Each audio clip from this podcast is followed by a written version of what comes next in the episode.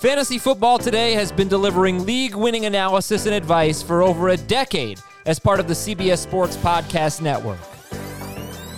James Jones and Allen Hurns, and get back Graham and Demaryius. I Thomas. hate vetoing trades. I do not like any commissioners that do veto trades. If I was ever going to veto a trade, this might be one of them. We've been there through your commutes and workouts with in depth breakdowns, and that won't change. But now we're coming at you fast. The Fantasy Football Today in 5 podcast is your audio outlet for fantasy news and advice in five minutes or fewer.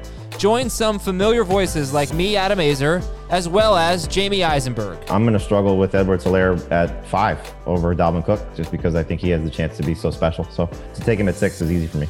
Dave Richard, Every draft, Ronald Jones, leave him for me in round five. Thank you. Heath Cummings, the way Matt Ryan's talking about him, the way that camp's buzzing about him, I think Hurst has top four upside at the position.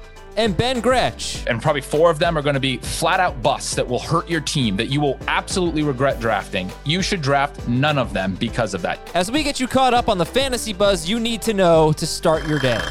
Each morning, we'll filter through the news cycle and dissect what matters most, quick, to make you a winner. And don't worry, the full length FFT isn't going anywhere, but starting Monday, August 31st, this feed will be dedicated to a shorter version of the pod. Make sure to follow and stream Fantasy Football Today in 5 on Spotify and find us on Apple Podcasts, Stitcher, smart speakers, and anywhere else podcasts are found.